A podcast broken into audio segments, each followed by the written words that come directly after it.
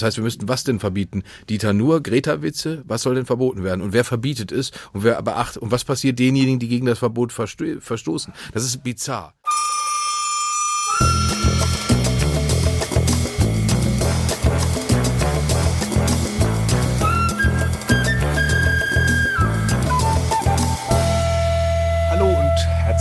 Willkommen zur Medienwoche, die hundertste Folge. Tata, Tusch. Ich wollte eigentlich eine Tröte mitbringen. Wir haben nichts vorbereitet. Doch, wir haben was vorbereitet. Wir haben nämlich einen Gast hier. Wir sitzen in den, darf man das sagen, Natürlich. den Weltstudios. Das muss man äh, sogar Axel sagen. Springer ja. äh, am Potsdamer Platz. Mein Name ist Stefan Winterbauer von Media. Mir gegenüber, in echt ausnahmsweise, sitzt mein lieber Kollege. Christian Mayer von der Welt. Hallo. Und wir begrüßen äh, zwischen uns Jörg Thaddeus. Hallo. Herzlich willkommen. Freut uns Dankeschön. sehr, dass Sie gekommen sind. Sie waren schon mal bei uns sozusagen in Form eines Interviews äh, in der Sendung, kommen wir nachher dazu. Jörg Thaddeus, äh, bekannt äh, RBB, die Talksendung Talk aus Berlin, Thaddeus und die Beobachter, äh, sozusagen die äh, der bessere Presseclub, sage ich jetzt mal. äh, WDR 2 Moderator, ein, ein Dauerinterviewer. Mhm. Wie viele Interviews am, in der Woche führen Sie so durchschnittlich? Sieben. Sieben. Ja. Jeden Tag eins. Äh, ne, es ist so ein bisschen geballt. Das sind auch an manchen Tagen zwei. Oh, okay. Aber äh, und gestern waren es vier. das ist schon, ja. Gut, okay, und jetzt werden Sie auch noch interviewt, beziehungsweise wir wollen eigentlich mehr ein Gespräch führen. Mhm. Wir wollen über Medien reden, das ist das Thema unseres Podcasts natürlich, über das aktuelle Geschehen, aber auch so ein bisschen über die Lage des Journalismus. Ähm, aber da wir ja in einem Podcast sind und unsere hundertste Folge haben, vielleicht gerade mal eine Frage Podcast. Ist das auch ein Ding für Sie? Hören Sie Podcasts? Ja. Und wenn ja, welche? Ich höre, ich benutze die Gelegenheit, immer dann mit Amerika Schritt zu halten. Also der David Axelrod hat die X-Files, wo er spektakuläre Gesprächskarten kriegt, weil er einfach nun zur politischen Elite gehört hat, kriegt er auch Leute aus der politischen Elite und zwar da interessanterweise, anders als bei uns, äh, Leute, die ganz andere Sachen denken als er. Er als liberaler Demokrat hat auch Evangelikale da, äh, hat äh, Leute, Anthony Scaramucci und das ist schön lang. Das ist wunderbar zu hören. Ich höre äh, die BBC, da höre ich den äh, Hard Talk sehr gerne. Dann gibt's noch eine äh, von der New York Times, ähm, eine Talkshow mit Ezra Klein. Die, die höre ich mir an, weil ich der Meinung bin, dass man von denen am meisten auch lernen kann, weil beispielsweise gab es kürzlich ein Gespräch von Steven Secker beim BBC Hard Talk mit Carola Rakete. In, in diesem Gespräch, weil er das so sauber geführt hat, ist dabei ganz klar rausgekommen, dass Carola Rakete der Meinung ist, dass es multilaterale und bilaterale Absprachen zwischen den Staaten gibt und dass aber die nur dann gelten, wenn sie nicht moralische Einwände hat. Also dass sie Aha, okay. moralisch überlegen ist. Aha, okay, okay, okay. Das ist in dem Gespräch ganz klar rausgekommen. Ein fabelhaftes Beispiel dafür, was Interviews können. Das ist allerdings eine Sendung, die kommt sowieso, die höre ich nur als Podcast, weil ich das nicht im Programm selber erwischen kann. Aber ich äh, schließe daraus, dass Sie jetzt äh, sagen, dass deutsche Medien in Interviews mit Frau Rakete das nicht so gut rausgearbeitet haben. Viele fanden ja, deutsche Medien hatten ja viel genug damit zu tun, Carola Rakete toll zu finden und äh, und das ist doch irre und diese mutige Frau und der böse Salvini, also die die die Geschichte, wie sie nahe liegt, so ist die für meinen Geschmack oft erzählt worden. Ich äh, habe nicht jedes Interview mit Carola Rakete gesehen, mhm. ich habe aber wahrgenommen, dass sie toll gefunden wurde. Ja. Ganz am Anfang vielleicht gibt es so einen kleinen Elephant in the Room, wie man sagt, aktuelles Ereignis, wo wir ganz kurz drauf eingehen wollten. Halle, dieser äh, schreckliche Anschlag gestern war das. Wir nehmen jetzt heute auf am Donnerstag, Donnerstag genau. Ähm, das ist eigentlich ja kein Medienthema, aber wie alles auch irgendwie wieder ein Medienthema. Ich habe heute früh das gelesen, äh, dass das ja auch übertragen wurde auf dieser Plattform Twitch, die eigentlich für das Übertragen von E-Sport, also für Computerspielen, platt gesagt, da ist. Äh, da haben das wohl fünf Leute live gesehen, diesen Livestream dieses, dieses Täters, dieses mutmaßlichen, wahrscheinlichen Täters. Äh, so knapp 3000 Leute haben das dann auch als Aufzeichnung geguckt. Ähm, ähm, haben Sie das verfolgt? Haben Sie die Berichterstattung verfolgt? Und ja, natürlich.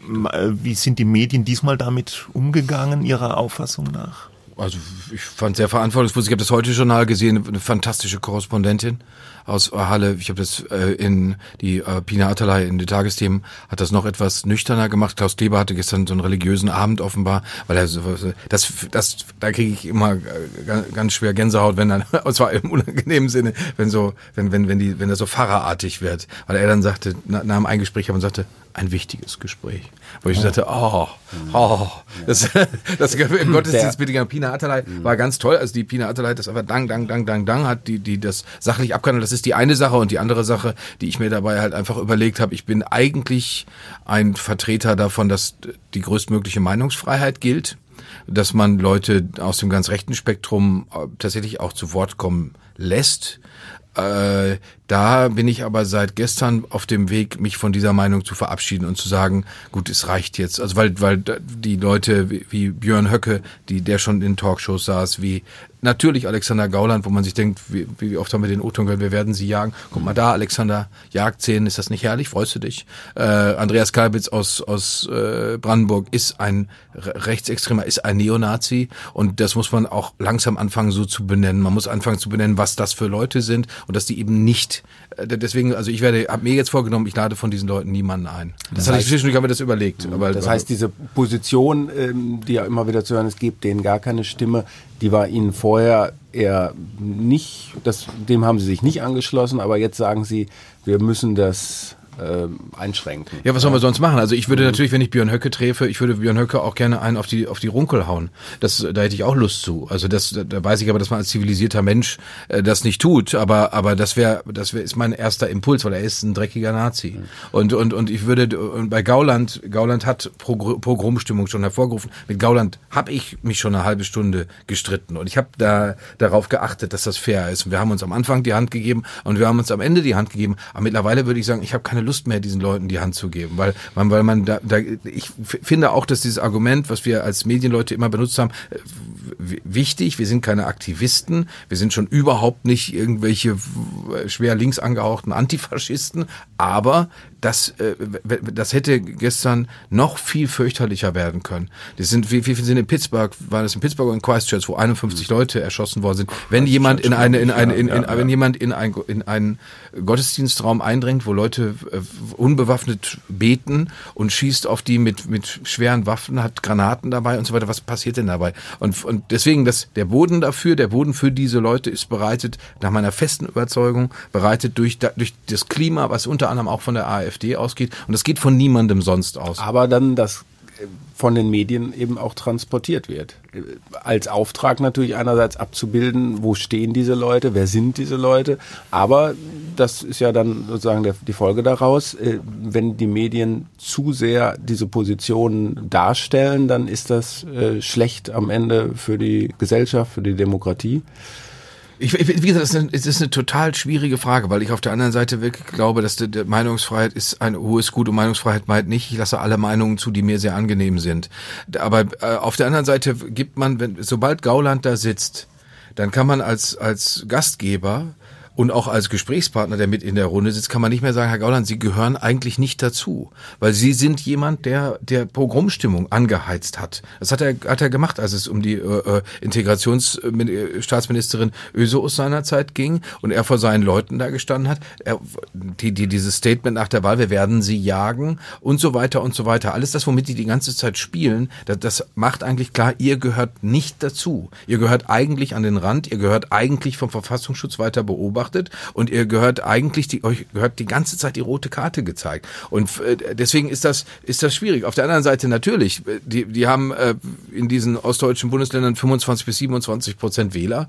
Dann ähm, schließt man die natürlich vom demokratischen Diskurs aus, wenn man sagt, sie dürfen in den Medien nicht auftauchen. Die fühlen sich dann weiter auch wohl in ihrer Opferrolle, die sie ja selber sagen, wir kommen ja gar nicht vor, wir, wir können gar nicht mehr sagen, was wir sagen wollen, wir sind dann nicht die, wir sind nicht rechts, wir sind ein Teil der Mitte. Das Solche Sprüche kommen dann. Ja, ja, genau. Ja, ja. Ich habe neulich in einem, ich glaube, es war auch ein Podcast, ein Interview gehört mit einer österreichischen Journalistin. Da ging, die hatten ja gerade die Wahlen in Österreich und FPÖ hat ja äh, Stimmen verloren nach dem ganzen Ibiza-Videoskandal und da tauchte auch diese Frage wieder auf, ja, was können wir in Deutschland eigentlich bei den Medien von den Österreichern lernen im Umgang mit so einer rechtsradikalen Partei?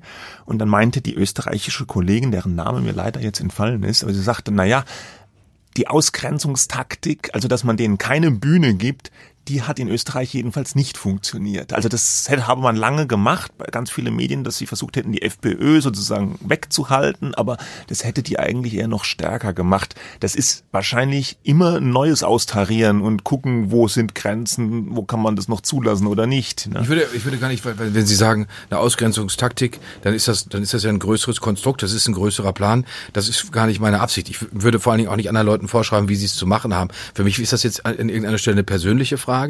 Und als jemand, der, der Programm veranstaltet, als jemand, der Leute einlädt, sage ich einfach, ich lade diese Leute nicht ein. Und zwar aus persönlichen Gründen nicht. Weil ich sie ablehne, weil sie sind nicht einfach äh, Gegner, sondern sie sind Feinde. Und sie sind, äh, sie sind, man, ich möchte, ich möchte, dass sie stigmatisiert sind. Und diejenigen, die die ganze Zeit, wie Sie sagen, Herr Mayer, dann noch sagen, klagen, sie seien abgehängt, den würde ich jetzt zurufen, gut, dann hängen wir euch jetzt richtig ab. Das machen wir jetzt einfach mal.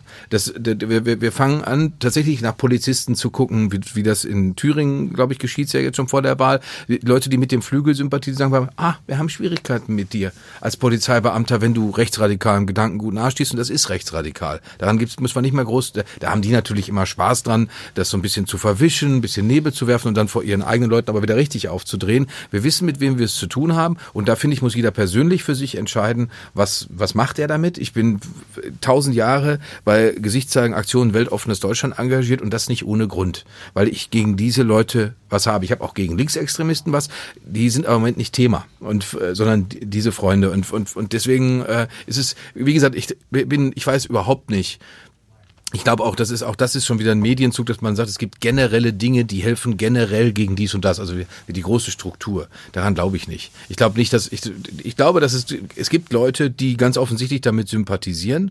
Es gibt dann Leute, unsere Kollegen wie, wie der Reporter vom Tagesspiegel, der in das Dorf gefahren ist in Brandenburg, wo die AfD mehr als 50 Prozent bekommen hat. Und diese Leute, die da wohnen in dem Dorf, denen geht's blendend. Das ist ein Tip-Top-Dorf. Aber auf den Partys leugnen die nicht nur den Holocaust, sondern fragen sich auch gegenseitig mal, könnte man nicht wieder mit den Flüchtlingen auch so einen Holocaust machen. Und wo ich denke, wenn ihr das sagt, dann, dann lassen wir einfach acht Güllewagen kommen, lassen euer Dorf damit einspritzen und sagen, jetzt seid ihr richtig schon abgehängt und ihr stinkt auch noch. Und zwar genau das, das ist mir, das ist mir dann egal. Und das, das ist in Medien, darf man sowas nicht mehr, normalerweise nicht mehr sagen. Das wäre jetzt keine satisfaktionsfähige Meinungsäußerung bei Anne Will. Aber ich würde sagen, es gibt eine ganze Menge Leute, es gibt eine ganze Menge Leute, die sind mir dann am Ende egal. Und wenn sie straffällig werden, sind sie mir nicht mehr egal. Dann werden sie hoffentlich das Objekt von Strafverfolgung. Hm. Aber Sie haben es gerade selber angesprochen. In welcher Verfassung ist denn die Debattenkultur in deutschen Medien, in der deutschen Öffentlichkeit. Es wird halt immer so standardmäßig gesagt, äh, geht, steht ganz schlecht um die Debattenkultur. Also der Hass, der Hass, der Hass regiert.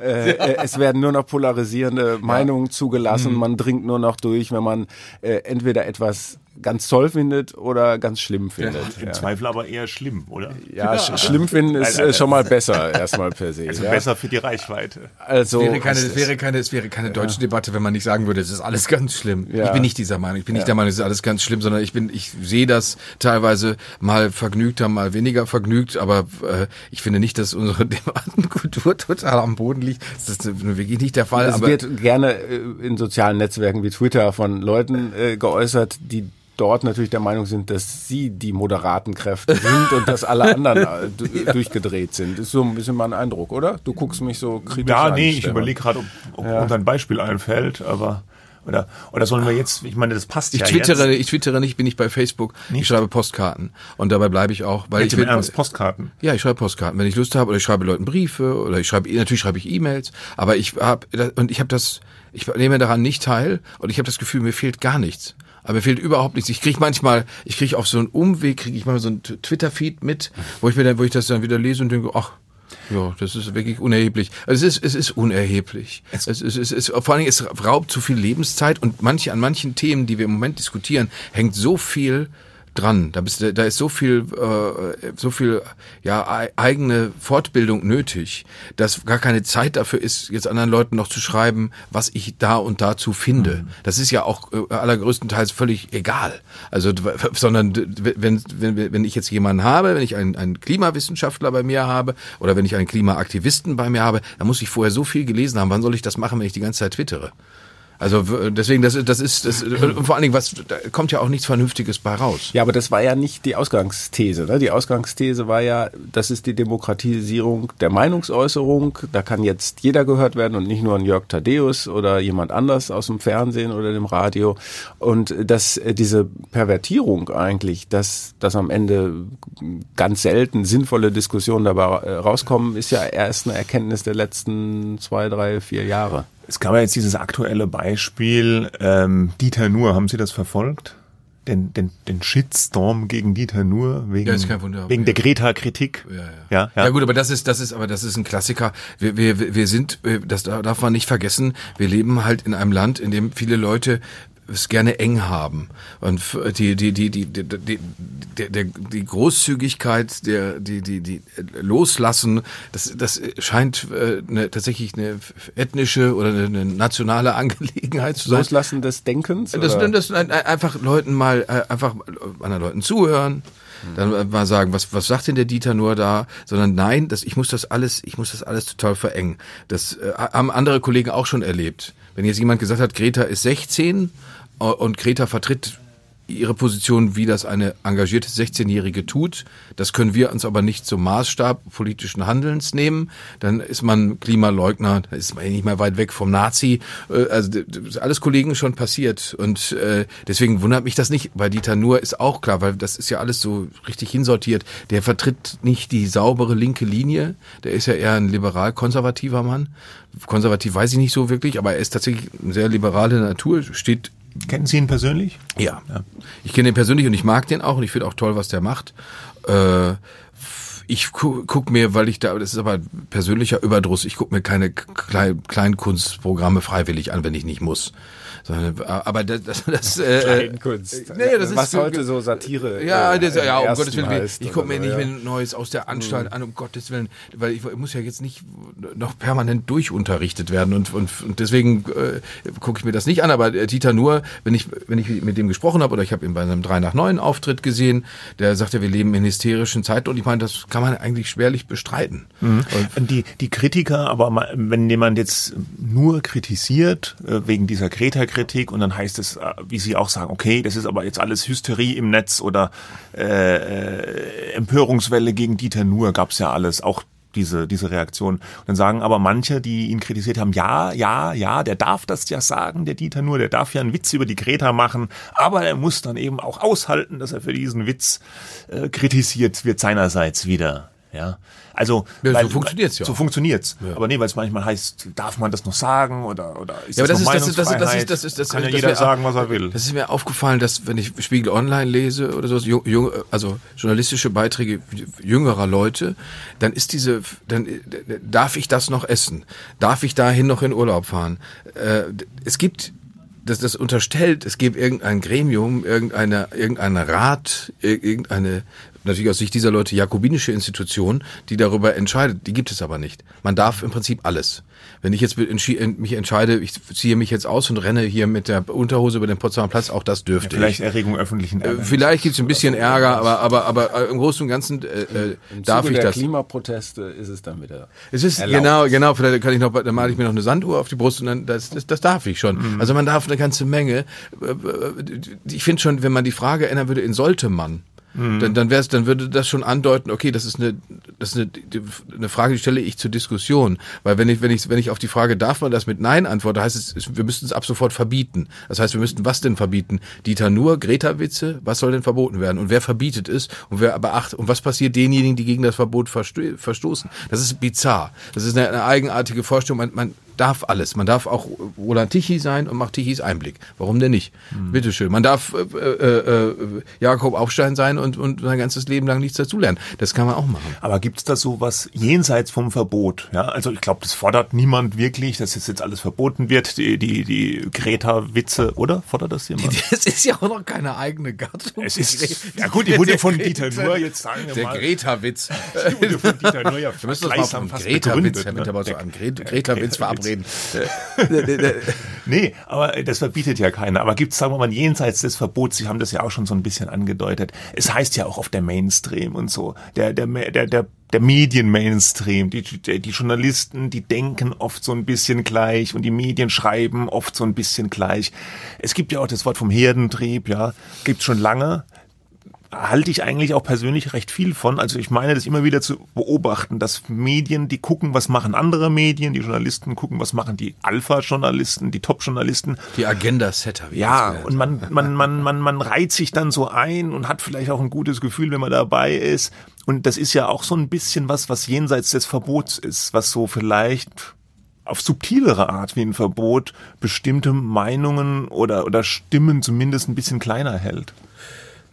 Aber haben Sie das Gefühl, dass, oder würden Sie sagen, wenn jetzt ein junger Mensch kommt und sagt, ich möchte Journalist werden oder Journalistin, haben Sie dann das Gefühl, dass Sie dem dann oder der dann sagen müssen, das ist eine Gruppenveranstaltung? Also du, du reißt dich dann, du gehörst dann zu einer Gruppe und in der Gruppe denkt ihr auf eine ganz bestimmte Art und Weise. Ich würde das so nicht machen. Nee, das geht ja ohne, dass halt, man das so sagt. Es gibt Vorbilder. Ne? Ich denke, man geht ja in den Journalismus, weil man denkt, man liest man bestimmte Medien oder schaut und dann kann man, so will ich auch sein oder da will ich auch dazugehören. Dass es jetzt nur eine Richtung gibt, glaube ich, persönlich. Also nehmen wir, nehmen wir das Beispiel, nehmen wir das hm. Beispiel Greta ja. oder die Leute, die von, von Extinction Rebellion oder von Fridays for Future. Die Leute sagen, ähm, äh, äh hört auf die Wissenschaft. Äh, äh, beachtet die Wissenschaft, hört die Stimme der Wissenschaft. Und ich habe elf Jahre lang ein Wissenschaftsmagazin bei Radio 1 moderiert und davon weiß ich mindestens eins, auch wenn ich jetzt, mhm. äh, wenn ich jetzt den ganzen Sachen, die ich in der Zwischenzeit gelesen habe, nicht gelesen hätte. Ich weiß, die Wissenschaft ist keine homogene Veranstaltung. Die sind sich nicht alle einig. Und dann ist als Journalist meine erste Frage, welcher Journalist, welcher Wissenschaftler sagt was? Wie, dann muss ich, das ist eine, da wird es dann eben tatsächlich zur Fleißaufgabe, welcher, welcher Wissenschaftler hat innerhalb der wissenschaftlichen Welt welche Bedeutung? Welcher Wissenschaftler ist vertrauenswürdig? Und warum gibt es von zwei vertrauenswürdigen Wissenschaftlern womöglich überhaupt nicht übereinstimmende Positionen? Weil der, der menschengemachter Klimawandel, dass man den nicht leugnet, das ist ja, ist ja klar. Also wenn man, gut, Alexander Alexander Gauland tut das, aber der hat ja offenbar auch Probleme. Und, und die, aber alle anderen Leute, und, und mal abgesehen davon, dass lässt sich politisch Neckter für ihn draus sorgen. Aber wir, äh, wenn wir das nicht bestreiten, dann wird es ja trotzdem interessant. Was, was folgt daraus? Was sind die Konsequenzen? Sind die Konsequenzen die Apokalypse, wie Greta und die jungen Leute behaupten, oder nicht? Und wenn es nicht die, äh, würde ich jetzt jemanden vom Potsdamer Institut für Klimafolgenforschung fragen und frage ihn direkt, wann geht die Welt unter? Da wird er sagen, ja, das kann man ja so nicht. Dann, dann kommt Debattenkultur ins Spiel. Dann sagt er, wenn Sie das schon so fragen, ist das so provokant, dass Sie offenbar den Klimawandel leugnen. Sagen dann auch wieder die Leute dann, wenn ich dann bei, wenn ich mir dann den, den Spaß machen würde und guck bei Twitter oder guck bei unserem Facebook, bei unserem offiziellen Facebook-Account, dann steht natürlich, was, was denkt der Dicke, was, was, was leugnet äh, Unverschämtheit, wie kann man denn? Ich habe tatsächlich einen Wissenschaftler da gehabt und habe den, den, den, mit diesem Wissenschaftler stimme ich, würde ich sagen, zu 90 Prozent überein, persönlich. Und ich habe ihm, wie das meine Aufgabe ist, als Interviewer kritische Fragen gestellt. Der hat sich nachher total über mich geärgert. Ja, aber wie können Sie denn äh, diese Argumente und, und, und was fällt Ihnen denn ein? Ich dachte, Sie sind auf der richtigen Seite und so. Die das, richtige Seite. Äh, ja, ja, ja, genau. Und das, und das ist eben der Punkt. Ich bin aber auf, im günstigsten Fall auf überhaupt keiner Seite. Georg Restle vom Monitor, der ist auf einer Seite, aber der macht auch, der macht ja auch so eine Art Politfolklore. Der macht ja keinen Journalismus. Und, und, und, und, und deswegen, äh, wenn man das aber wirklich ernst meint, wenn man sagt, ich, ich, ich möchte den Leuten die bestmöglichen äh, Sachen an die Hand geben, wo ich sagen, ah, da sitzen die Kinder auf der Kreuzung. Äh, haben die recht? Haben die nicht recht? Was, womit könnten sie recht haben? Womit haben sie womöglich Unrecht? Der, der, äh, dann wird es ja ganz bedenklich bei dem Begründer von Extinction, Rebellion sehr segensreich, dass die Spiegelleute den gefragt haben, der gesagt hat, Demokratie reicht halt, ist dann, reicht dann nicht mehr aus oder, ja. jetzt habe ich gelesen, Demokratie ist ein aristokratischer Vorgang.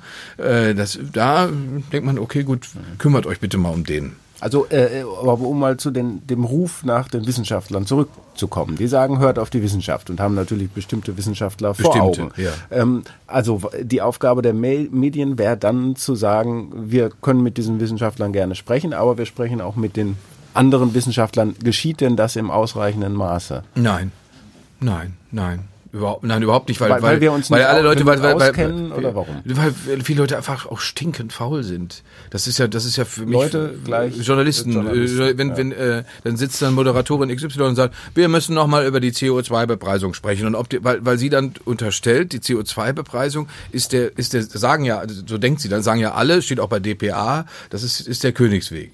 Und dann muss man ihr sagen, gut, aber wissen Sie, liebe Kollegin, es gibt Professor Hans von Storch, Meteorologe, Mathematiker von der Universität Hamburg, der sagt, na ja, CO2-Bepreisung schön und gut, der hätte da nie was dagegen, äh, aber der ist zum Beispiel dafür, dass man Leuten Geld, vor allen Dingen äh, besser verdienenden Leuten, Geld wegnimmt, um das in einen Innovationsfonds einzuzahlen. Weil er sagt, das Einzige, was uns helfen wird, sind Erfindungen, sind, äh, sind, äh, äh, sind gewissermaßen technische Anpassungen an äh, den Klimawandel, der auch nach seiner, aus seiner Sicht selbstverständlich nicht zu leugnen ist, wobei auch der dann schon sagt, na ja, also bestimmte Phänomene, bestimmte Modelle können wir, oder die- oder die Modelle geben uns nichts an die Hand, was 100% sicher ist. Aber auch der Herr von Storch hat natürlich dann auf seine Art eine Agenda. Wer ist schon jetzt sozusagen 100 Prozent den wissenschaftlichen Erkenntnissen verpflichtet? Man, man zieht ja Schlüsse aus dann eben diesen Erkenntnissen. Was macht man also, um Ideologie und Expertenmeinung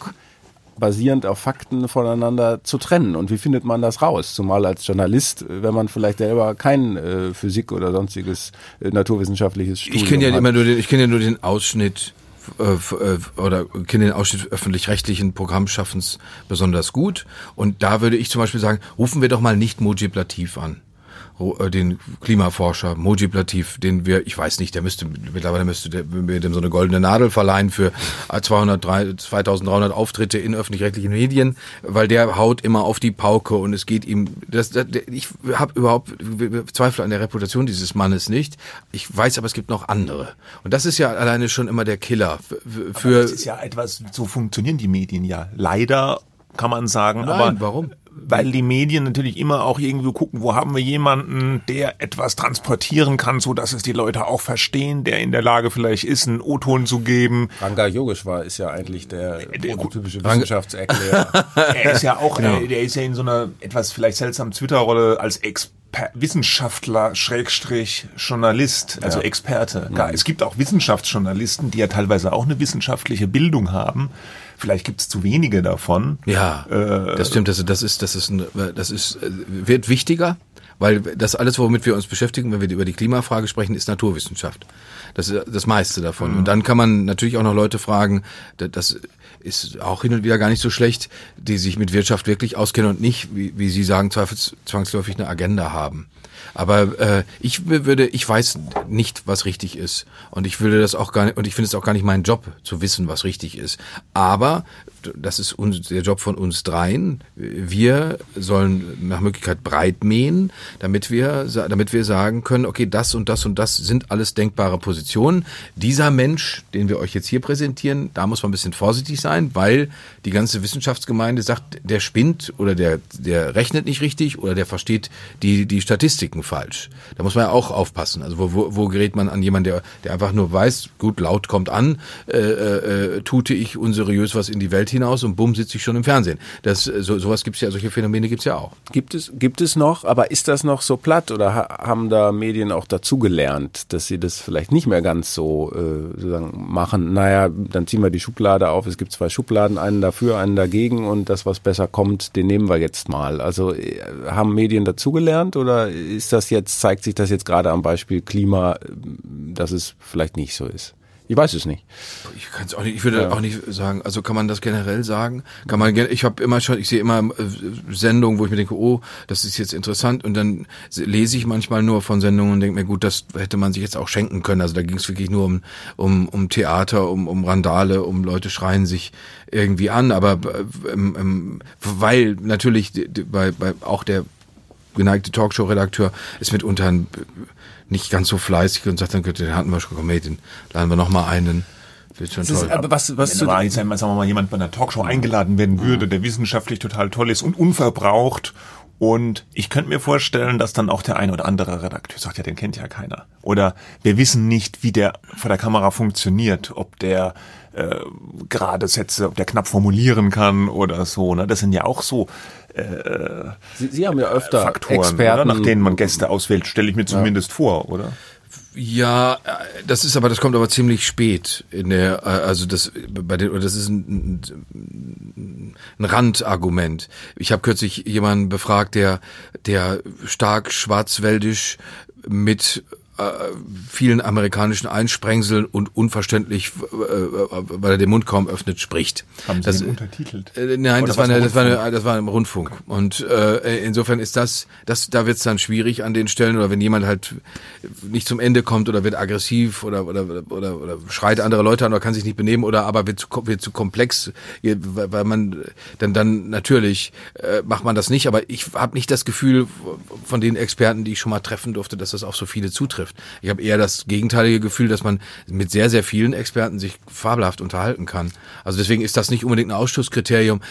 Ich erinnere mich, das ist aber schon lange her, da gab es auch so eine politische Talkshow, wo die beiden Experten sogar an, an, auf, dem, auf dem Sofa saßen, also auf dem betroffenen Sofa, wie das damals hieß, und äh, die Runde von, von Politikern, die längst nicht äh, so einen Durchblick hatten wie diese beiden Nobelpreis ausgezeichneten Experten, die, ähm, die, die quatschten da munter vor sich hin und diese beiden Männer auf dem betroffenen Sofa, die hatten dann so sechs Minuten Redezeit von einer Stunde und das war, das ist natürlich, aber sowas, ich war, würde jetzt nicht generell sagen, dass es die ganze Zeit so geschieht. Okay.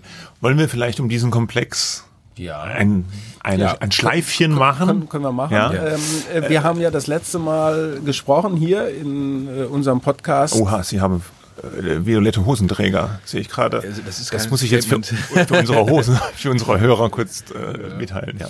Das ja, sieht aber gut aus. Ja. Dankeschön, vielen Dank. Das würde mir auch an Ihnen gefallen. Ja, Äh, ja, also jetzt. Äh, wir, Sie waren, das war im Dezember. Im Dezember 2018 äh, haben wir ein Interview geführt, das bei uns im Podcast lief. Da ging es um den Fall Relotius äh, vom Spiegel, also der Fälscherskandal. Und ähm, ja, mittlerweile ist ein knappes Jahr ins Land gegangen. Sie hatten auch neulich ähm, die Buchpräsentation von Juan Moreno ähm, im Tippi äh, moderiert hier in Berlin.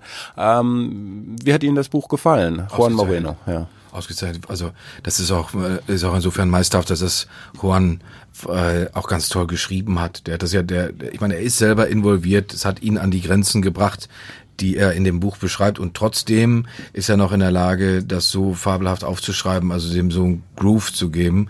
Das ist schon meisterhaft. Ja. Wenn es nicht so bizarr wäre, wenn es nicht so paradox wäre, müsste man ihm dafür wieder einen Preis verleihen eigentlich. Ja, Aber es ist wirklich aber toll. die Preise haben Sie verleihen sie ja nicht das haben mehr. Sie ne? damals ja. in unserer Sendung gesagt. Ich möchte das nicht erleben, dass jetzt Juan Moreno für diese Enthüllung auch noch mit Preisen ausgezeichnet wird. Ja, aber also, ich sage ja, das ist paradox, es wäre wär grotesk, das Ja, zu ja. machen, aber, aber äh, Juan ist, ist ausgezeichnet durch seinen Platz in der Bestsellerliste, den er total verdient hat, weil die Geschichte ist, liest sich, ich meine, ich äh, kannte die Geschichte ja, aber es ist äh, trotzdem noch spannend zu Selbst lesen. wenn man die Geschichte kannte, würde ich auch sagen, äh, liest man das sehr schnell und sehr ähm, engagiert durch. Ja.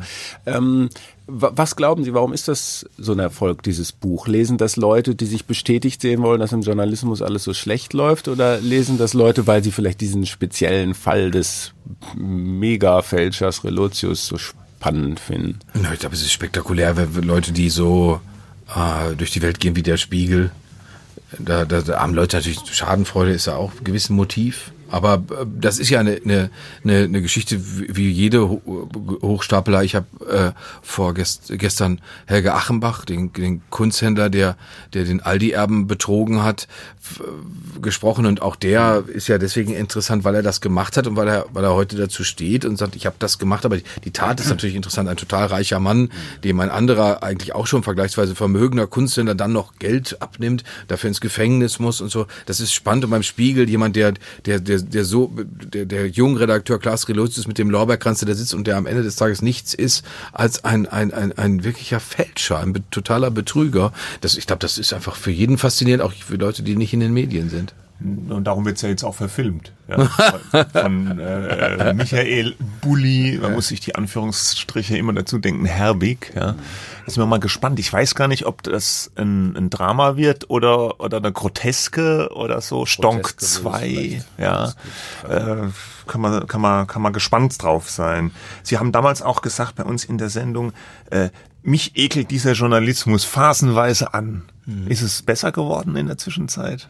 Mit dem Ekel oder? Nicht unbedingt, ja. aber, aber, aber, aber das ist ja tatsächlich, das auch, aber auch das ist nichts Strukturelles. Ich glaube, das ist einfach eher eine persönliche Sache. Das, wenn ich, es könnte sein, da ich das jetzt seit 1991 mache, äh, das ist ja schon eine ganze Zeit. Und das, wenn ich jetzt so lange schon Arzt wäre oder in dem Medizinbereich wäre oder aber Vertriebler bei irgendwelchen Unternehmen. Könnte auch sein, dass, wir, dass, dass mir das ähnlich auf die Kirsche geht. Aber wenn man die Mechanismen so, so genau kennt, weil man es halt zigtausendmal erlebt hat, dann ist natürlich, dann bleibt da oft nichts anderes übrig als Ekel. Weil man sich denkt, im Ernst, das, das, das kommt jetzt hier zustande, das macht ihr jetzt, hier macht ihr wieder ein Türchen zu, ihr, ihr, äh, äh, furchtbare Interviews, wenn ich die sehe, die müssten ja nicht passieren, weil man kann, das äh, Interviews sind ja kein Hexenwerk. Das ist ja nicht, ich muss ja kein Kunstwerk schaffen. Ich muss nicht äh, äh, äh, Literatur äh, kreieren, sondern nur ein Interview führen. Aber mhm. daran sind, damit sind Leute, die hochmögend sind, äh, die in hohen Positionen sind, teilweise schon furchtbar überfordert. Und das widert mich dann regelrecht an. Hm. Weil Sie sagen Literatur. Das fand ich in dem Moreno-Buch ganz interessant, weil äh, bei der Relotius-Debatte haben ja viele immer gesagt, ja, ja, ja, jetzt ist er ja ein Fälscher, aber er konnte halt so toll schreiben, der hat so toll geschrieben, dieser Klaas Relotius. Und äh, Juan Moreno hat jetzt in seinem Buch aber ganz oft geschrieben, ja, das war ja alles so schwülstig, eigentlich war es total verkitscht, aber es waren halt diese sensationellen äh, Enthüllungen und, und Leute, die er beigebracht hat. Nee, aber sie, ja dass er diese Zugänge hatte, dass er diese Leute die er da nicht wirklich beigebracht hat. Er ja. hat es ja erfunden, ja. Aber das war das Ding und die Sprache von ihm, die war aber ganz, ganz schlimm. Und aber als der Skandal rauskam, hatte ich, habe ich das ganz anders im Ohr gehabt. Da haben viele auch so beim Spiegel gesagt, der schreibt so toll, der Klaas Relotius. Ja, das, finden die, das fanden die wieder toll, ja sicher, weil, weil das, das fanden die beim Spiegel auch deswegen toll, weil Klaas Relotius äh, hat auch sehr humorlose Texte geschrieben. Die, die waren ja immer nur auf Pomp und, und, und, und Melodramatik angelegt, aber da war kein, das ist zum Beispiel in dem Juan Moreno total, Buch total anders, weil Juan kann nicht anders als ein Buch auch lustig schreiben. Mm, und ja. äh, weil, weil er, weil er einfach ein sehr humorvoller Mann ist und Klaus Relotius ist ein total humorloser Mann und der Spiegel ist im Großen und Ganzen ein sehr humorloses Magazin und deswegen finden die sowas gut. Wenn, wenn mit Juan hat der Spiegel ja auch eine Zeit lang gefremdelt, weil die das natürlich nicht so gerne mögen. Ich saß schon da und habe zwei Blattkritiken bei denen gemacht und erstaunlicherweise freuen sie sich darüber, wenn man ihnen dann sagt, ihr habt keinen Humor äh, so tief, so einen tiefen Keller, in den ihr zum Lachen geht, kann man gar nicht baggern. Rau gelacht. Und ja, so, so, ja, genau. So ist, das, ja. so, so ist es und wir werden, so, wir, werden uns, wir werden uns bessern. Und äh, ich denke mir, ja, äh, ich habe gestern, ich habe Jan Weiler interviewt und ich meine, wie schreibt Jan Weiler? Wie toll ist das? Und und und, und der Jan Weiler, der der auch sagt, gerade in den in den in den dramatischsten Momenten, weil er jetzt ja einen ernsten Krimi auch wieder geschrieben hat oder einen, einen ernst gemeinten Krimi, er sagt, gerade in den dramatischsten Momenten ist sogar bei Kafka Witz drin sagt Jan Weiler, sagt nicht ich, weil ich kenne mich da nicht so gut aus, aber Weiler ich sagt das. auch drüber nachdenken. Und da ist, da ist immer, da ist immer, da ist immer ein ironischer Bruch drin, da ist irgendwas drin, was lustig ist. Und beim Spiegel ist, ist naja. Aber der Hauptvorwurf äh, war ja, ist ja eigentlich nicht, äh, dass es humorlos ist, äh, sondern dass er eine Erwartungshaltung bedient hat. Ja. Ähm, der hat Texte geschrieben, von denen die Ressortleiter dachten, dass das genauso ist, die Welt, die er beschreibt, und von denen man dann angenommen hat, dass auch die Leser das gerne so lesen möchten, ähm, weil es ihre Weltsicht bestätigt. Ja. Ja, aber ähm, kann man da jetzt was draus lernen? Also nur weil Moreno das aufschreibt und dass wir das jetzt äh, hier sagen, ändert was, was dran, dass Journalismus oft so funktioniert, dass es Weltsichten bestätigen will, statt etwas zu erklären, wo wir selber ergebnisoffen, so hat man es ja an der Journalistenschule gelernt, ähm, erklärt. Also das, was da in der Journalistenschule unterrichtet wird, wird teilweise ja in Redaktionen äh, nicht beachtet. Ich habe das, ich habe diesen Begriff selber in einer Redaktion gelernt, den Thesenjournalismus. Also ich fahre mit einer These los und bestätige die These. Ähm, das geht aber in zwei Richtungen. Die eine Richtung ist, äh, machen wir das als Journalisten sowieso gern, weil wir, weil wir sagen, ja, Amerika ist doch klar, wie die Leute da in so kleinen Orten leben. Äh, ist doch klar, dass Frau, eine Frau wie die erfundene Geschichte von Glas Relotius Exekutionstourismus machen kann, weil das ist ja Amerika und die haben ja alle einen an der Waffel. Ähm, mach, möchte ich das gerne machen als Redakteur? Und dann ist die nächste Frage, was möchte denn der Leser? Weil der, weil, weil das darauf verweist Juan Moreno an jeder, bei jeder Veranstaltung, bei jedem Interview, das ich mit ihm geführt habe, für Klaas Relotius ist ganz viel Autogrammpost angekommen. Leute, das ist so begeisternd, was Sie machen, Herr Relotius. Sie öffnen, Sie öffnen, so, Sie öffnen mir die Augen, was natürlich Quatsch ist, weil äh, eigentlich, äh, eigentlich, eigentlich hätten die Leute schreiben müssen, Sie haben so sehr bestätigt, was ich sowieso schon immer angenommen habe. Ich bin begeistert. Äh, äh, und deswegen muss man, deswegen muss man die Frage auch an das, müsste man die Frage an das Publikum stellen. Und wenn ich in bestimmten Redaktionen unterwegs wäre und es ginge darum, dass meine, mein, Ange mein digitales Angebot geklickt wird, dass, äh, äh, dass ich meine Zeitschriften noch verkaufe, obwohl es eng wird, dann würde ich mir auch überlegen, werde ich jetzt so stark gegen den Strich bürsten. Bei uns ist das was anderes. Wir bekommen als öffentlich-rechtliche 17,50 Euro jeden Monat und wir müssten das theoretisch nicht tun. Wir könnten theoretisch sagen, ja, äh, wir, wir, wir werden versuchen abzubilden, Spiegeldiktum, was ist. Könnten wir machen. Sie, Sie sprechen schon absichtlich natürlich ständig jetzt im Konjunktiv. Ne? Ja, weil, weil, weil es gelingt ja, es gelingt ja, es gelingt häufig, aber es gelingt halt längst nicht immer. Und wenn nämlich der, ich habe oft das Gefühl, da gibt's dann so eine so eine Wand und oder man, da, da fahren dann die Leute davor und und verweilen, bleiben dann im Auto sitzen und denken, ach, jetzt bin ich vor eine Wand gefahren. Nehmen wir meinetwegen, ich habe jetzt, wir haben China-Experten in der Sendung gehabt und natürlich kann ich, wenn ich, wenn ich mit, mit wenn x-beliebige Moderatoren wird dann sagen, ja, und der Politiker ist nach China gefahren und hat die Menschenrechte nicht angesprochen. Ja, oder nicht ausreichend angesprochen. Da ist man vor diese Wand gefahren. Weil jeder weiß, das kann man zigtausendmal nachlesen, man kann noch ganz, ganz oft nach China fahren und ganz, ganz oft mit einem chinesischen Spitzenpolitiker mit unbewegtem Gesicht da sitzen. Also der Spitzenpolitiker aus China macht das unbewegte Gesicht und sage, ihr haltet die Menschenrechte nicht ein. Mhm, sagt er dann. Und das war's. Ende.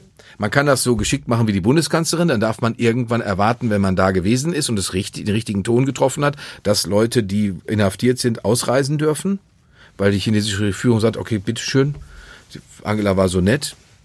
Was, wem das überhaupt nicht, was, was überhaupt nicht weiterhilft, das fiel mir dann auf, als ich mit dem Experten sprach. Was ist denn da los in diesem China? Wer ist denn dagegen wen? Das ist ja auch, wer, wer organisiert Macht unterhalb von Xi Jinping? Wie funktioniert dieses riesengroße Land? Wer ist gegen wen? Wer macht mit wem gemeinsame Sache? Wer denkt was? Wer denkt was ganz anderes? Wir wissen das alles nicht, weil, weil da ist dann an irgendeiner Stelle immer Schluss. Der sagt, autoritäre Systeme sich anzugucken und in, ihrem, in ihrem Funktionieren zu verstehen, das ist eine sehr spannende Aufgabe. Das ist nicht leicht. Auch das setzt wieder Fleiß voraus. Aber äh, das finde ich interessanter. Ich finde doch nicht interessant, mir nochmal anzuhören, zu sagen, ja, Bundesaußenminister Heiko Maas ist heute in Peking eingetroffen. Er, er kritisierte die Menschenrechtslage in China, insbesondere mit den Uiguren, wo ich mir denke, ja, na toll. Herzlichen Glückwunsch. Wenn man will, kann man natürlich solche Inhalte finden. Es ist ja nicht so, dass alle nur, weil sie ihr Publikum vielleicht nicht genug wertschätzen, äh, gleich sagen, nee, da können wir aufhören, weil mehr zu erklären ist zu kompliziert, oder? Das äh, sind denn alle wirklich so faul? Gibt es da nicht ganz gute Ne, ich, wie gesagt, Vorsicht mit diesen generellen Urteilen. Ja, aber, aber, aber, aber, aber, ja. aber, äh, äh, natürlich fahren sich die Sachen schnell fest, mhm. weil, weil, weil, weil wir äh, achten zu wenig darauf, so eine Kultur zu pflegen, zu sagen, informiert sein, Bescheid zu wissen, mehr zu wissen, mehr Informationen zu kriegen, gierig zu sein nach Informationen. Das ist gut. Das ist gut. Es ist nicht gut, zuerst mal was zu finden und zuerst mal eine Meinung zu haben, mhm. sondern erstmal angucken, was ist denn da los? Äh, das, auch das ist geklaut von Juan Moreno. Eine Reportage ist grau und wenn die Reportage gut ist, glänzt das grau. Punkt. Und das finde ich, das ist, das ist eine fantastische Anlage. Also die Nachfrage nach Nachrichten, Informationen ist ja so groß wie nie, kann man so sagen. Die Auflagen von Zeitungen mögen sinken, äh, aber die, die Abrufe, die Reichweite von Online-Medien steigen, ja, oder sind auch exorbitant hoch. Heißt aber, ihr Vorwurf wäre jetzt, ihr geht nicht weit genug. Ihr, ihr fragt nicht tief genug. Ihr äh, macht Artikel, die sind Lesezeit drei, vier Minuten und dann ist aber auch mal gut. So verstehe ich das jetzt. Es ist aber auch natürlich schwierig, vielleicht von den Medien zu verlangen, wie Sie auch das schon angedeutet haben, ständig gegen den Strich zu bürsten. Wer kauft denn ein Magazin, wo, wo, wo man ständig drin liest, dass das, was man selber denkt, bescheuert ist. Ja, das will ich ja nicht. Ja, als, das ist ja, das oder? ist, zu, ist ja zu, zu, zu drastisch. Aber warum gibt es das Philosophie-Magazin? Warum ist das erfolgreich? ist es erfolgreich? Also es war zumindest eine ganze, ich weiß jetzt nicht, wie es aktuell ist, aber es war eine Zeit lang erfolgreich. Aber es hat sich zumindest erstmal eine Zeit lang am Markt gehalten, wo man normalerweise davon ausgehen würde, das tut es nicht. Warum hat es das, warum hat das funktioniert? Weil äh, die Leute, Wolfram Eilenberger seinerzeit gesagt haben, wir kennen das Spiegelmuster, wir wissen, wie eine Spiegelgeschichte geschrieben wird und wir glauben nicht, dass sich alle, jede mögliche Realität unter dieses Muster, äh, in dieses Muster pressen lässt. Und zumindest entsteht da kein Erkenntnisgewinn. Äh, ich kann das so aufschreiben, weil es dem Leser kommod ist, weil es, weil es appetitlich ist. Das ist keine Frage, das ist so. Äh, oder aber ich sage lieber Leser, ich traue dir wahnsinnig viel zu. Deswegen kriegst du hier einen Text, der ist mitunter gar nicht so einfach zu verstehen. Dieser Text von Hans von Storch in Cicero, dem, dem Klimawissenschaftler, den wir vorhin hatten, das hat, den muss ich zweimal lesen weil der ist, der geht an den Wissen, der, der schont einen nicht mit den wissenschaftlichen Begriffen und man muss sich, man muss sich überlegen, aha, hm, so machen die das also oder so könnte es womöglich sein. Deswegen geht es nicht darum, den Leuten die ganze Zeit vorzuführen, was ihr denkt, ist Quatsch.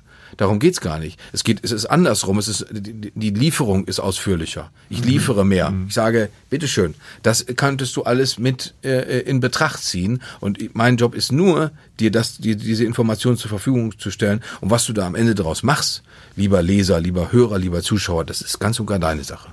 Möchten Sie mittlerweile was trinken vielleicht? Ja, ich habe ja hier schon meinen Kaffee hier, aber ich kann ist nicht meine, nicht ja, ja. leer? Ja. Das muss, muss ja weg. ähm, da gibt's natürlich ein bisschen, aber äh, einen Bruch in der Medienlandschaft. Ne? Sie sind öffentlich-rechtlich, ja, medienmäßig sozialisiert. Sie haben, glaube ich, noch nie für die Privatmedien äh, gearbeitet, oder?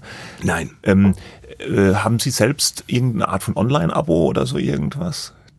Ja, alle möglichen. Alle echt? Alle zahlen dafür? Ja, Ja, ja, ja, ich ja. zahle dafür, ich zahle für den Spiegel, für Spiegel Daily, Mhm. ich zahle für die Welt, ich zahle für die FAZ, ich zahle Oh, oh, für, ja. ich zahle für die Berliner Morgenpost. Sie sind auch praktisch der idealtypische äh, Medienkunde, ja. Also an Ihnen liegt's nicht, sagen wir mal so. Ja, aber das wäre natürlich jetzt, das, wär- das wäre nicht, wenn es gibt auch Leute, die äh, in unserem System arbeiten und sagen, sie sie finden die Rundfunkgebühren empörend. Und das kann man nicht machen. Also man kann ja nicht sagen, ich ich finde Journalismus ist Zu äh, meinen Kollegen. Äh, aus, aus, ja, habe ich auch schon gehört. Ja, Ja, die, die auch schon Ach gesagt, so. den Gebührenwahnsinn an, angebracht. Gebührenwahnsinn. Ja. Ja, das mu- muss auch einen starken Begriff haben. ja, und das ja. ist, äh, äh, äh, das ist, das geht natürlich nicht. Und deswegen bin ich der Meinung, dass das sind alles äh, Leute müssen dafür bezahlt werden und ich muss diese Leistung, wenn ich sie in Anspruch nehmen möchte, logischerweise bezahlen. So funktioniert Aber das haben ja. wir nicht so eine Art Zwei-Klassen-Mediengesellschaft? Wir haben auf der einen Seite die Privatmedien, die kämpfen so auf der geschäftlichen Seite doch sehr teilweise. Ja, die Auflagen gehen runter.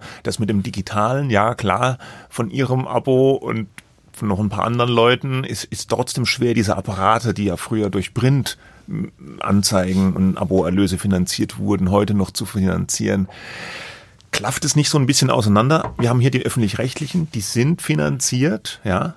Äh, Die müssen sich vergleichsweise wenig Sorgen machen, jetzt am Markt irgendwie äh, zu bestehen. Auf der anderen Seite haben wir die Privatmedien, die versuchen jetzt diese ganzen wegbrechenden Einnahmen irgendwie mit Digitalabos oder anderen Sachen, 360 Grad Events, keine Ahnung. Gabor Steingart will Leseraktien ausgeben, man weiß es nicht. Die irgendwie versuchen da mehr zu verdienen als die berühmten lousy Pennies. Ne? Äh, Das ist doch auch, ist es nicht ein bisschen gefährlich für die ganze Medienlandschaft, dass, dass wir so, eine, so ein Ungleichgewicht haben, was die wirtschaftliche Kraft einerseits öffentlich-rechtliche System, andererseits Privatmedien haben. Noch gefähr, gefährlich würde ich nicht sagen. Das, ich, ich finde, wenn man sich von Gebühren ernährt, wie ich das ja selber auch ganz persönlich tue, dann darf man nicht hingehen oder sollte man nicht hingehen. Und denjenigen, die das so machen, wie, wie Sie das beschrieben haben, Vorschriften machen. Also das, du, das kann man, ich habe das, habe da mal ganz schwer Lehrgeld bezahlen müssen, als mich eine eine eine hochrangige Redakteurin darauf aufmerksam machte, wie das mit den Klicks läuft in in in ihrer in ihrer durchaus seriösen Zeitung. Und äh, da habe ich mir gedacht, ja gut, das sind äh, das sind Zwänge, denen sind wir nicht ausgesetzt. Wie, wie läuft das denn? Ja, die hat, die, die, hat mir, die hat mir einfach nur erklärt, sie hat gesagt, das und das, den und den riesigen Leitartikel zur SPD, den finde ich auch besser, hat sie gesagt. Den liest sie auch lieber, als die Geschichte über, über irgendeine Prostituierte, die sagt, ich mach, mach das freiwillig und find's super. Äh, äh, der, die, die, das, nur die Leute klicken offenbar das andere äh, mehr an. Wir haben diese, die, die, diese Zwänge theoretisch nicht. Natürlich gibt es trotzdem, das werden die Reichen immer anders sagen, aber selbstverständlich wird auf die Quote geguckt. Wir dürfen allerdings auch uns das statistisch ja nicht alles allzu deutlich vor Augen führen, weil wir ja, weil wir ja die jungen Leute auch verlieren. Mhm. Also wir haben ja überhaupt keinen Kontakt oder ganz wenig Kontakt zu jungen Leuten und, und, und oder wir, wir erreichen die, wir können äh, uns nicht für die äh, so aufhübschen, dass sie uns wirklich attraktiv finden. Und äh, ich habe sowohl bei Enjoy Radio als auch bei 1 Live in Köln immer daran mitgewirkt, dass man junge, für junge Leute attraktiv ist. Es ist uns zwischendurch auch immer wieder mal gelungen, aber es gelingt auch offenbar mit dem größeren Programmangebot nicht. Wie macht man es denn? Ja, ich glaube einzig und allein über Respekt, und über, dass man den Leuten Geschichten erzählt, die man selbst auch interessant findet. Das ist, das ist, klingt sehr, sehr schlicht, aber das ist meine feste Überzeugung. Wir haben Schülerzeitungsredakteure da gehabt, auch früher bei 1 Live, die dann sich das, die, den wir, da kamen wir aus unserer Redaktionskonferenz und waren ganz sicher zu wissen, was im Programm schlecht und was gut war. Und dabei stellte sich dann raus, nein, nein, die jungen Leute, dem war die Machart war denen egal. Die fanden diese eine Geschichte total interessant, die, die für uns in schlechter Soundqualität geliefert worden war und deswegen fanden wir die doof. Und das fand ich ich höchst interessant und ich glaube immer, ich glaube, das spielt, es spielt keine Rolle, wie alt die Moderatorin oder die Moderatoren sind. Es spielt keine Rolle oder das kann sogar eher peinlich werden, dass man sich versucht, der Sprache der jungen Leute anzu, anzunähern. Das muss man gar nicht, sondern man muss äh, ihnen Sachen erzählen, die interessant sind. Ist so jemand wie Rezone Medienmacher? Nein. Warum? Wieso ist ja, wieso ist ja, ist, ist, ja, so ein, der, der setzt sich ja nicht, der setzt sich ja nicht dem, dem, dem, dem, der Überprüfbarkeit aus. Also wenn ich jetzt, ich könnte mich ja auch hinsetzen und sage, ich benutze meine Zeit bei WDR 2 und sag mal den Leuten, wie es ist und dann verkürze ich und, und, und, und verfälsche oder hab, hab merkwürdige Quellen und bin hab insgesamt einen empörten Gestus. Dann würden ja die Redakteure in Köln würden dann ja mit Recht sagen, ja, sag mal, Jörg, das geht aber so nicht. Das kannst du ja nicht machen, weil du missbrauchst die 300.000, 400.000 Menschen, die jetzt in dem Moment zuhören. Und bei Rezo, der, der macht halt, was er will. Und das ist ja jetzt. Ich meine nur, das ist halt jemand, der von den jungen Leuten vermutlich gehört wird. Ein Aktivist. Ja. Der, der, der, der eine Reichweite hat auf einer Plattform YouTube, die viel von jungen Leuten genutzt wird. Ja, ja, ja. Weil da sind sie ja, die jungen Leute. Auf, auf YouTube, auf Snapchat vielleicht. Ne? Und äh, das ist ja abgekoppelt von dem traditionellen Medienbetrieb. Aber Rezo, so dazu aber ja, ja, aber Rezo macht ja etwas, was äh, er sagt ja, wie er das alles sieht. Und wir und wir und ja. wir haben und wir haben ja eigentlich äh, eine andere Tugend verinnerlicht, nämlich dass dass es Dinge auf der Welt gibt, die mit uns persönlich jetzt gar nichts Wobei zu tun haben. Wobei der schon auch Quellen hatte in seinem berühmten Zerstörungsvideo. Äh, ja, aber da geben wir jetzt, wenn wir jetzt aber eine, eine kleinteilige. Ja, das äh, müssen wir jetzt. Äh, das, wenn Sie wenn Sie Visos Redakteur wären und er würde das für Ihr Programm anbieten, dann würde ich hoffen, dass Sie dann zwischendurch sagen, oh nee, das guck noch mal nach. Und da überlegt ihr noch mal die Formulierung und da überlegt ihr noch mal, ob du da wirklich so weit gehen möchtest. Wir wir sind einfach äh, äh, das, wir sind dem einfach noch theoretisch weit überlegen. Äh, weil weil das ist einfach das ist das ist Aktivismus das das das der Aber der faktisch erreicht er mehr dieser sogenannten jungen Leute als als die klassischen Medien das tun. Ja aber es, es fliegen auch 80 Millionen Leute in Urlaub und da kann man auch nicht sagen das ist deswegen total richtig weil es 80 Millionen Leute machen und und, und, und oder ich kann ich, ich weiß dass die was essen die Leute nicht alles für komische Sachen wie ziehen sie sich an? Das ist das das das ist deren Entscheidung, aber, aber ich kann nicht sagen, nur weil er viele Leute erreicht, äh, erschreckt mich das jetzt. Ich bin total überzeugt von Qualitätsmaßstäben, die beispielsweise im öffentlich-rechtlichen Rundfunk gelten. Von, auch von Einschränkungen, die gelten, was die Benutzung von, von, von Kraftausdrücken und so weiter angeht. Das, ich bin überzeugt davon, dass wir das richtig und richtiger machen. Und ich lasse mich davon nicht einschüchtern, dass ganz viele Leute bei Twitter den Verstand verlieren oder unter sich lassen verbal, sondern das sollen die alle machen. Das ist Teil ihrer persönlichen Freiheit. Aber für uns, ich kann, könnte Ihnen jetzt hier zwei Ringbücher, Ringbücher analog hinstellen mit WDR-Vorschriften und, und, das, was da drin steht, daran halte ich mich und ich finde das richtig. Und ich finde das, ich finde das auch für den Menschen letztendlich klüger. Ich möchte mich von niemandem anschreien lassen, nicht von einem alten Mann, äh, äh der im, im Bayerischen Rundfunk mit dem CSU-Ticket unterwegs ist, aber auch nicht von Rezo.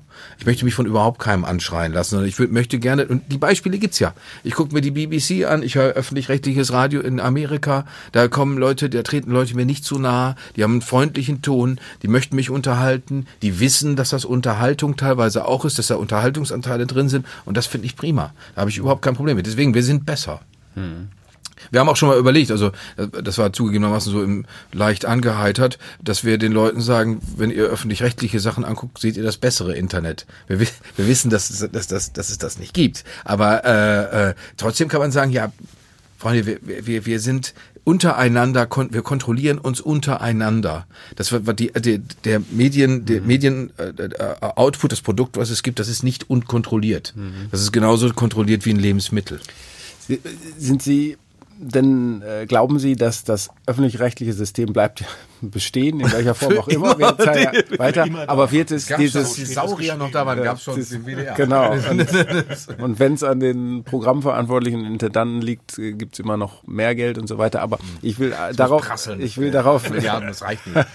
ich will darauf hinaus, dieses berühmte duale System mhm. oder das, äh, wir sprachen eben schon drüber, das öffentlich-rechtliche auf der einen Seite privat, kann, ist das so bestandsfähig? Äh, können wir damit in die Zukunft gehen? Weil wir sehen ja jetzt auf der anderen Seite Sparprogramme, Berliner Verlag verkauft, ähm, alles schwierig, ja, Abos gehen runter, Sie sprachen darüber, Monetarisierung, nicht alle Leute haben so viele Digitalabos wie Sie. Also blicken Sie da für die nächsten Jahre optimistisch in die Zukunft, dass es da dieses, dass dieses Austarieren zwischen den Systemen in, in der Medienlandschaft zukunftsfähig ist oder ich bin gar nicht sicher, ob die, bin gar nicht ja. sicher, ob die Leute aus, das würden Sie besser sagen können, ob die Leute aus den privatwirtschaftlich organisierten Medien tatsächlich die ganze Zeit so neidisch gucken oder sich in, in einer permanenten Konkurrenz zu öffentlich-rechtlichen Medien befinden. Mhm. Das, also ich glaube, äh, die Notwendigkeit für öffentlich-rechtlichen Rundfunk sehe ich heute stärker denn je. Also je, je, je problematischer die Diskussion wird, je weiter das ausfranst, umso nötiger sind, sind wir. Ähm, und auf der anderen Seite, wenn die Diskussion, die wir in, in, in unseren Systemen führen müssen, die sind, die liegen auch auf der Hand. Weil wenn, wenn, ich habe schon so viele Leute mittlerweile befragt, die aus der sogenannten neuen Wirtschaft kommen, Leute, die, die so Internetbuden aufgemacht haben, Leute, die größere äh, Internetgeschäfte, Internetunternehmen aufgemacht haben, die reden immer von Transparenz, die reden von flachen Hierarchien, die reden von Austausch. Und dann mal in so einen Sender reinzugehen und so mitzukriegen, wenn eine Hierarchie, dass, dass, dass man nicht so wie, wie in Japan, alle, hi, da kommt der Fernsehdirektor, äh, äh, beim Westfälischen Rundfunk, da steht dann die Limousine, ob das alles so sein muss, gut. Das habe ich aber, ich bin freier Mitarbeiter, mein Gott, da kümmert sich. in manchen privat organisierten Medienhäusern aber auch so ähnlich geben. Ja, aber wenn, eine, wenn eine, gegeben haben, aber wenn man, wenn man, das Geld noch mehr man, geprasselt ist. Aber ich, war, ich, ich, ich weiß, dass es so einen Schlachtruf gab in einem englischen Fußballstadion, äh, wo da geht eine Polizeistreife vorbei und die, und die Fußballfans beginnen zu rufen, wir haben sogar eure Hüte bezahlt und äh, äh, da was richtig ist. Und wenn, wenn, wenn, wenn jetzt irgendein Hierarch in so ein fettes Auto steigt, könnte man, könnte sich 20 Gebührenzahler äh, äh, zusammenrotten und sagen, das haben wir, äh, hast ein schönes Auto, was wir dir da vor die Tür gestellt haben. Das, äh, äh, da, da, wir, auf der anderen Seite die öffentlich-rechtlichen Leute sind ja nicht, oder die öffentlich-rechtlichen Systeme haben ja gehörig schon gespart. Das, das, wenn man sich das genauer anguckt, ist das, ist das viel, viel dunkler und auch viel bedrohlicher, äh, als, als man meint. Und das liegt, das ist ja nicht so, als würden die Leute mit der Schubkarre durch die Gegend fallen und Geld verstreuen, sondern es ist ja tatsächlich so, ich kenne, ich kenne das, wir kennen das seit Jahren, ich kenne das seit 15 Jahren, würde ich sagen, nicht anders, als dass uns gesagt wird, das können wir nicht machen, dafür haben wir kein Geld, das lassen wir sein, das machen wir nicht. Da fährst du nicht hin, weil wir können können das nicht bezahlen. Da, äh, da hängen wir nicht noch ein paar mehr Lampen auf, weil wir haben die Kohle dafür nicht. Ja, ja. Das kenne ich alles und, ja. und, und äh, äh, das ist auch für uns nicht nur schlecht. Wir, wir, wir müssen uns aber immer die ganze Zeit klar machen, weil viele krempeln sich dann so zusammen und sagen, ja, ach, wenn wir größer wären. Und sich denkt, Moment mal, wir sind mit dem ZDF zusammen ein System, was acht Milliarden Euro im Jahr, glaube ich, einnimmt. Wir müssten Standards setzen. Wir müssen uns nicht vor der BBC äh, in die Ecke schleichen, wir müssen uns nicht vor irgendwelchen amerikanischen Programmveranstaltern in Mauseloch äh, stehlen, sondern wir können, wir müssten eigentlich sagen, ja natürlich ist das in Deutschland den öffentlich-rechtlichen eingefallen, weil wir ein so fettes Pay-TV sind, äh, dass, dass, dass da tolle Sachen nur bei rauskommen können. Ja. Und genauso müssen die Privaten äh, natürlich auch sehen, dass sie sagen, wir machen ein Angebot, das vielleicht muss man nicht mal drauf gucken, was die anderen machen, aber dass es einfach konkurrenzfähig ist und dass die Leute sagen, obwohl wir bereits diese 17,50 Euro zahlen oder wie viel das sonst in Zukunft ist, sind wir auch bereit für andere Medien zu bezahlen. Ja. Ja, zumal es ja so teuer dann auch immer alles nicht ist, das ist ja auch die Sache. Und, äh, es summiert sich halt, ne? Man, man, und Ja, du die, sprichst jetzt die hier von Mediennutzung, Netflix genau, ja. Die Mediennutzung so ändert sich ja. Die Leute zahlen dann vielleicht nochmal hier 10 Euro für Netflix, dann zahlst du hier nochmal 10 Euro für Spotify oder Apple Music oder was es sonst noch so gibt. Es gibt ganz viele tolle Streaming. Aber wenn, ich, äh, aber wenn ich, wenn ich, wenn ich, wenn ich nochmal Flitzer würde, dann glaube ich, also aus Protest, dann wahrscheinlich bei Sky. Weil ich bin von Sky abhängig. Ich, ich, ich bezahle ich bezahl Unsummen für Sky. Echt? Ach, Sie sind noch einer von Äh, denen. und sehe dann, Unsummen, da gibt es Ja. auch einen Deckel, oder? oder Äh, ich weiß nicht mehr, ich, ich, ich, verstehe, ja, das, ich bin ja, ich bin ja, in Altkunde? bin, ich bin al- also sowieso total Altkunde, alter Altkunde und ich bin, ich, ich sitze da und denke mir, ich möchte dieses Fußballspiel nicht einfach nur sehen, ich möchte es unbedingt sehen, ich muss es sehen, weil ich sonst sterbe. Das ist meine innere Befindlichkeit. Und dann kommt irgendwie, zahlen Sie jetzt nur das und dann sofort, okay, okay, okay. Und dann kommt, äh, kommt, irgendwann, kommt irgendwann die Rechnung, das ist nicht euer Ernst. Und dafür zeigt ihr mir, bevor das Spiel losgeht, dreimal Werbung. In der Halbzeitpause Werbung. Ihr macht den Kasten kleiner, wo, äh, weil ihr drumherum noch eine, eine Werbung haben möchtet und so- eine Stanze. Wo wir denken, ey, im Ernst, so macht ihr euch die Taschen voll, Freunde. Der Kundendienst, das ist schlimmer als die Telekom. Äh, äh, und, und, und bei denen ich auch noch Geld bezahle fürs Fernsehen. Also das, äh, äh, Zumal die ja jetzt die Bundesliga-Rechte irgendwie, Wer? die Telekom, oder? ja, wer hat denn die Ging, gekauft? ging die Euro, um die Europameisterschaft. Europameisterschaft, Ach ja, die internationalen, oh, Entschuldigung, die Entschuldigung, Bundesliga-Rechte, die das äh, ist ihnen zu teuer. als Sportrechte äh, komplett Idiot. Na gut. Ja. Also, wir können, glaube ich, festhalten, wenn alle ihren Medienkonsum so ausrichten würden wie Sie, hätten wir keine Probleme in der Branche. Und dann würde die Kohle wirklich Genau reinprasseln. deswegen Ja. als Testimonial für die Medien. Genau, haben wir sie zahlt für alles, Leute. Ja. Raus mit der Kohle. Ja. Das ist ein super Schluss und äh, damit, ja, Ja. Verabschieden wir uns für Verabschieden heute. Vielen Dank, dass Sie da waren. Hat Sehr Spaß gerne. gemacht. Es hat mir auch Spaß Ja. gemacht. Danke, dass ich hier sein durfte. Vielen Dank. ganz herzlichen Dank und dann bis Ab dafür. bald. Bis Tschüss. bald und wir hören uns nächste Woche wieder. Ne? Herzlichen Glückwunsch zum 100. Hat das schon einer gesagt? Nee, noch nicht tatsächlich. Vielen War Dank. noch keiner Tolle da. Arbeit, tolle Arbeit. Ja, ja, ja, ja, ja, schon gut. Nicht zu emotional werden. Wir hören uns nächste Woche wieder. Tschüss.